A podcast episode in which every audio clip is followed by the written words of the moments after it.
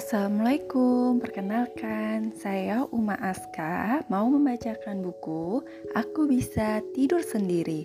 Penulis Yeni S. Firdaus. Arif memasuki kamarnya dengan gelisah. Malam ini Arif belajar tidur sendiri. Tak lama kemudian ibu masuk dan mengucapkan selamat malam kepada Arif Tidur yang nyenyak ya sayang, jangan lupa berdoa, kata ibu sambil tersenyum. Ibu mencium kening Arif dan memakaikan selimut. Arif pun memejamkan matanya. Lalu tiba-tiba terdengar suara petir menyambar. Gluduk, gluduk, gluduk, gluduk. Duar. Arif tersentak, matanya tidak bisa terpejam. Arif makin gelisah. Hmm, aku takut, bisiknya. Lalu Arif bersembunyi di balik selimut. Dia mencoba untuk kembali tidur. Miau, miau, miau.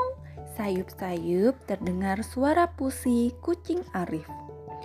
Arif kembali terjaga. Bisiknya lagi. Tubuh Arif gemetar, matanya berair, dan Arif mulai menangis. Ibu, ibu, teriaknya. Beberapa saat kemudian, ibu masuk ke kamar Arif dan melihat Arif yang menangis ketakutan. "Kenapa, sayang?" tanya ibu. "Arif takut, Bu," kata Arif sambil menangis. Tidak mau tidur sendiri, katanya lagi. Arif sudah berdoa sebelum tidur belum? Tanya ibu dengan sabar. Belum, Arif pun menggeleng.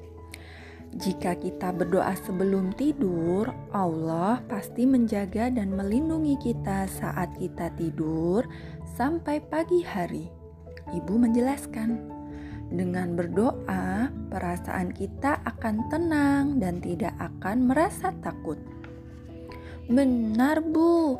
Allah akan menjaga Arif. Tanya Arif.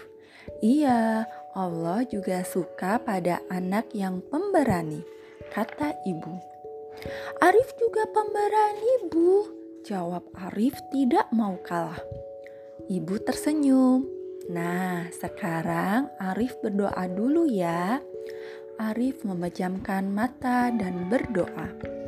Bu, Arif sekarang tidak takut lagi karena Allah pasti menjaga Arif.